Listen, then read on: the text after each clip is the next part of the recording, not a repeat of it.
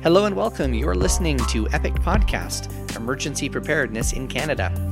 My name is Joshua, and this is EP Week 2020, episode number four Crisis and Coffee. On the show today, we drop in on a lively conversation with a group of crisis communicators, emergency managers, and others as we put recent events into context and analyze how information is being sent and received during the COVID 19 pandemic. We'll hear multiple opinions about what's going well and what isn't in terms of crisis comms, and we even have a special musical performance lined up for you. All this and more on this episode of Epic Podcast Current, Relevant Canadian.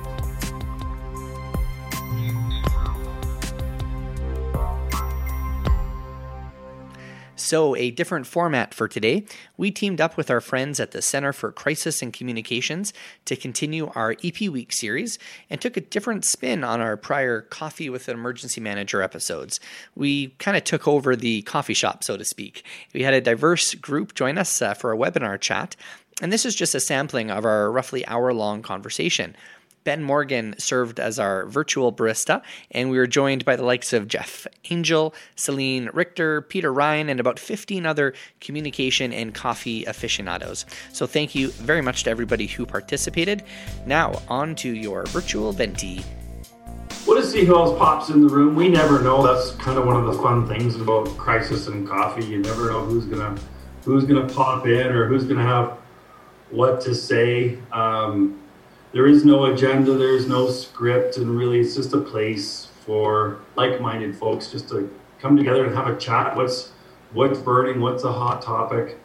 Uh, this week is Emergency Preparedness Week in Canada, and uh, so we just thought today we would take Crisis and Coffee and turn it over to Epic Podcast so that they could have a dialogue with whoever happened to join us today and uh, turn that into a podcast and see just what kind of conversation uh, comes comes from today's group, which is very trusting of them because we never know never know who's gonna be here or what we're gonna talk about. But uh, I think. So I'll toss it to you, Dr. Bezanson. All right. Sure. Well, welcome everybody. Yeah, th- this is uh, kind of like the the water cooler at the EOC, the virtual wa- water cooler. So we thought we'd just make it a safe space to kind of chat about different things that we're all facing in our various roles. Obviously, our focus is in this forum would be with communications, and I think from the public health standpoint, there's been a lot of really interesting work going on and some very, very talented people trying to communicate best practices in, in a public health emergency. I don't have my Deena Hinshaw shirt on today, but I wear it uh, on most days. So, and I'm sure many, many fellow students of uh, Crisis Comms are, are in her fan club. So maybe I thought I'd just ask a few questions in terms of one of the hardest things I think to communicate sometimes is is science communications and health communications. Just maybe to get some reflections from what uh, you think has been effective in terms of some of the public health messaging, and uh, maybe just start the conversation there. I would throw that to Celine to start. Thank you. I I think our our senior medical officers have been doing amazing work at expressing compassion for the, the toll that this uh, crisis is taking on individuals, not just in Alberta, but around the world. And so I certainly give a lot of credit as well to uh, Dr. Deena Hinshaw and the other uh, medical officers across the country definitely there's been some refining of messaging going forward. Um, as a citizen this time, uh, previously I worked on the inside uh, on the corporate comms team when SARS hit um, hit Alberta and our hospitals at Covenant Health when I managed uh, Covenant Health communications team then. And uh, we had such regular updates, and it was always a challenge to to provide updates to our teams across the province to ensure that the, the messaging was up to date and accurate. Yeah, I think one of the things that struck me about the uh, just the kind of level of public discourse has been how surprisingly technical some of these conversations are getting. If you look at the daily briefings, which are kind of becoming part of our, our new mantra, our new routines, is seeing press conferences, you know, a lot of the questions are really getting into some pretty technical areas in terms of screening and epidemiology. And I think the public's literacy in general about public health has just obviously exploded over the past few weeks. If you asked people to even name, you know, who the an MOH was in their province, and now we're, you know, having people talk in in all sorts of forms. So I think it's it's always a challenge for certainly anybody you know, an academic would always say that uh, often the case, the answer to these more technical questions is it depends, which is a, a really difficult thing to communicate sometimes, and uh, trying to get across the idea of tolerating ambiguity. I point to the example of the you know the change with masks. Really interesting pivot point in terms of trying to how do you communicate with with still maintaining credibility that uh, you're gonna you know be changing your direction or changing your mind on something because of new evidence that's emerged? You know josh when you when you first asked the question you asked about communicating the science. And we had that question asked of us in a we've done so many webinar and and it, it came to me the the whole communication around the mask and how that's changed. And i think um, and it's right in line. So i, I had a really great phone call uh, just a couple days ago with dr covello uh, and he and uh, dr Heyer are currently working for the association of state and territorial health officials. So basically they're supporting all of the heads of health for all of the us states and Dr. Covello said to me, he said, this one is most challenging, this pandemic, out of all of the ones that he's been involved in. So Ebola, Wisteria, H1N1, you name it. This one to him is the most challenging, A, because of the political involvement this time, especially in the US, but B, because he says the science is changing so frequently.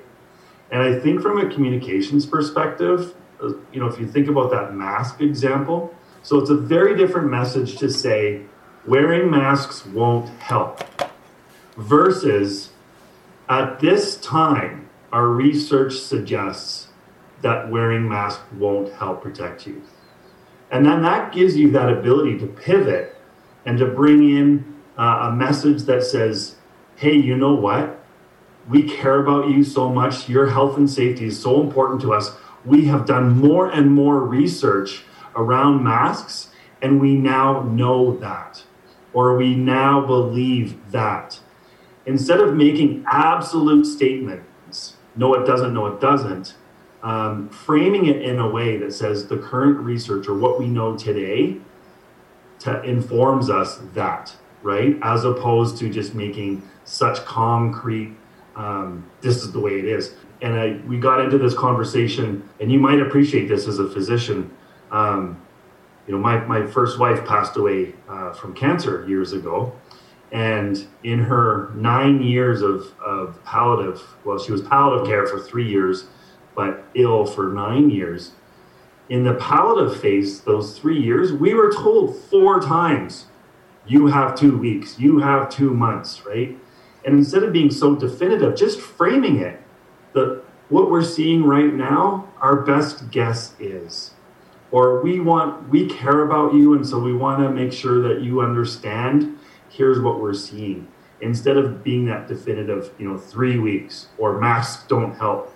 Frame your messages in such a way that is honest and authentic and just saying this is what we know this is what we know now and I, and and so i think that's really important especially when it comes uh, to to scientific messaging because we as the audience we're looking to those people to say does this help and when they come out and say, no, it doesn't, then we believe you. But then a month later, when you say, actually, then you kind of lose us along the way. So it's just being very careful in how you frame that. Um, one of the things that I think to be successful in communicating during this crisis is also ensuring that we are highlighting, yes, the science, which is imperfect and in progress, but also the values uh, on which we want to build this new evolving reality on. And I think one thing that Dr. Hinshaw has helped highlight and some other public health officers have been really reinforcing the, the need for calm and kindness for community uh, for communities to work together to support one another. I think these evolving values that have always been part of the, the framework um, that, that unites us as a society is something that we really want to ensure is a balance for that science, is in complement to the science. And I'm liking what I'm seeing from leaders, and I think we're on the right path. I would agree with you, uh, Celine, and, and I think one of the nice ways that Dr. Hinshaw is, is establishing that balance that you speak of is if you notice, she incorporates a lot of stories into her announcements. So she'll make a, a scientific recommendation and her formal public health recommendation, but then she often um, Oreo cookies those between uh, anecdote. You know, she tells these little stories in the middle that really keeps that human perspective while also having the, the more technical uh, recommendation. Grayson, did you have some questions too that you wanted to posit to our illustrious group? Sure. Yeah. I, the things that I've been hearing, are, I can definitely relate to the the difference between communicating scientific data and the meaning behind it for individuals. I still think the the greatest thing that uh, Deena Hinshaw did was uh, that lead by example and report out while under isolation.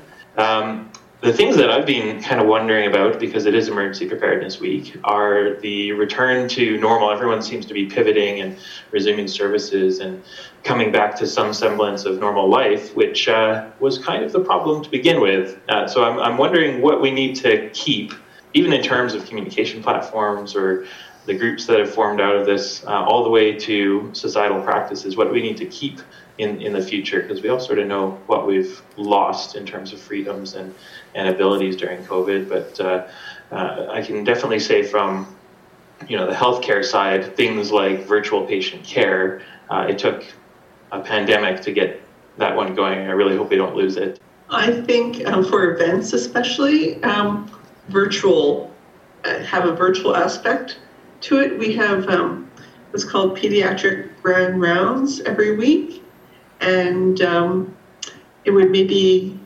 have about 50 physicians come, but uh, quite a few of the pediatricians in the community didn't have time to come into the hospital to attend this. So now, by having it virtually, we have seen the attendance grow. Oh, I think between it's up to 150 to 200 a week. So, and even with other events where people may not be able to attend in person, but give them the option of participating virtually. I can definitely relate to that. There's been several uh, webinars and uh, and the COVID uh, rounds that I've only been able to attend because they were made virtual. Anything to, to make it more accessible. Although I did see an article recently that uh, that said that watching yourself on a screen is actually one of the most stressful things you can do. So maybe Zoom meetings aren't aren't as uh, de-stressing as they're played out to be one of the things that I'm mindful of going forward is things like Zoom meetings, exactly. They can be alienating uh, for people who are uncomfortable speaking publicly. Um, we do know from Dr. Covello's research that in stressful circumstances, anytime you bring a group of people together, you are on average to, uh, likely to hear from only 15% of that group. So I think from the perspective of communication going forward, I bet we are going to hear more and more from those groups that have remained silent because there have been barriers to their participating, whether not having a laptop or not feeling confident or not having the language skills to even translate their, their question in a way that they feel they can get across quickly and easily. I'm hopeful that we're not having so many people fall through the gaps, but I think it's something we want to be really mindful of going forward. Part of the problem with Zoom is it's groupthink. It's very hard to interject and it's very hard to disagree. So I, I don't think it's a great medium. I think it's great to get together. I think it's good to listen to different perspectives, but it's not a very interactive medium, in my view. Okay, I just it's Jeff Angel. I'm going to jump in and, and build on um, what Judy and Celine and a number of folks have said. And Grayson, I want to I want to tackle your question. So, a couple of points. One, I think generally the uh, chief medical officers of health across the country have done a very good job. However, and it's a big however, it goes back to what Ben said. We have a problem with reliable sources and directing people to reliable and appropriate sources. If anything, this has pandemic has shown that partly what Judy said. Yes, we can stay connected electronically, but when we're not connected, we go electronically to our own viewpoint. Um, and that's not such a great thing I've, I've found. And when the chief medical officers of health, so I'm going to get picky here, but for the point of this, when they came out early on and all of them said the risk of you, of you getting this is low. And it was a very, I understand it was meant to reassure, um, but it minimized it. And when you ramp up from that very quickly to we need to stay six feet apart and we're giving out $1,500 tickets to people that don't stay six feet apart, that, that, that undermines the credibility of, of a reliable source. And that has that is having, I believe, dire consequences. Yeah, I'd follow that up, Jeff. A few kind of comments about this continued transparency and authenticity that Ben started off with, with those frames coming, especially between the medical professionals and the politicians. We've seen some kind of battles playing out. I mean, Trump versus Fauci in the states uh, obviously is a huge one. And when we talk about uh, the conspiracy theories being motivated from particular channels, they offer a simple answer and binary think either yes, I can go out, I'm safe, no, I can't.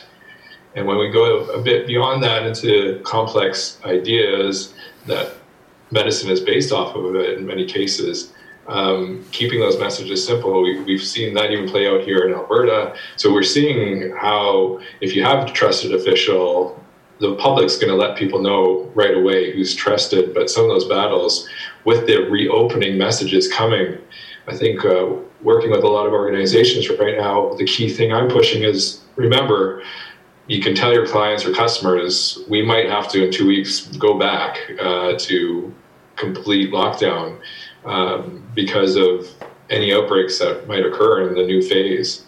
So keeping that simple message that we've already done this. We know what we're going to go back to uh, coming out from across your organization or whoever you're working with that uh, prepares people mentally for what might happen. And they can say, okay, now I can choose based off of the risk communications coming. But that's a simple message that I've been finding effective with people I'm working with and seeing come from uh, the medical professionals as well. Joshua, after you finish it up, if we would like, Adriana will play us out again. Oh, perfect. All right. Well, th- yeah, it was a great conversation, and hope everybody stays safe. And uh, thanks for all that you do. Adriana, over to you. Um, my name is Adriana Lebedovich. I play second violin in the Calgary Philharmonic Orchestra. Last time I was on stage with my colleagues was March 12th for a rehearsal, and the last time that we um, performed a concert was March 8th. Uh, and when I was here a couple weeks ago, I was asked to play and enjoyed it and got emotional because that was the first time that I heard applause in over a month. Today, I'd like to play a little Ukrainian folk song for you. And that's all for this episode of Epic Podcast. Thanks again to Ben Morgan and Jeff Angel from the Center for Crisis and Communications. Also, everyone else we didn't mention who participated in the talk today. If you'd like to find out more about the center or join in for a weekly chat, just click on the link in our partners section at the bottom of our website, epicpodcast.ca. Also, if you want to send out your support or encouragement to celebrate EP Week uh, and send out a message to other emergency managers across the country, why not send us a quick voice memo on your phone? Email it to team at epicpodcast.ca. You'll be entered to win an Epic Prize and we'll also include you on one of our future shows. And just before we go, we'd like to thank some of our sponsors. With Pod Power, ATB is making it possible for us to amplify the voices of Albertans and Alberta podcasters. This episode, we're giving a Pod Power shout out to Rural Roots to Climate Solutions. Rural Roots to Climate Solutions is a podcast that dives into agricultural practices that are both good for the farm and good for climate. Hear about the farmers, ranchers, scientists, industry experts, and regular people in Alberta who are leading the way in good land stewardship and reducing agriculture's carbon footprint. Find rural roots to climate solutions wherever you get your podcasts or at rr2cs.ca. That's RR, the number two, cs.ca. This episode was also brought to you in part by the Alberta Podcast Network, which is powered by ATB, and we are a member of this network, as well as many other amazing podcasts, uh, such as the podcast Let's Find Out, who has prepared a clip for you we can listen to right now. Hi, I'm Chris Chang-Yen Phillips. I host a show called Let's Find Out, where we try to have fun learning about history here in Edmonton. We investigate local myths. Because I think the bridge is so iconic, the fact that they've kind of gone un- unrecognized. It's a little bit sad. We do taste tests. It's such a good color. Cheers. And right now we're doing a whole season about how humans and nature have shaped each other here in Edmonton. Grizzly bears used to be largely a prairie species as well. Find us at letsfindoutpodcast.com or wherever you download podcasts. You've been listening to an Epic Podcast production, a proud partner of the International Association of Emergency Managers Canada and member of the Alberta Podcast Network, powered by ATB.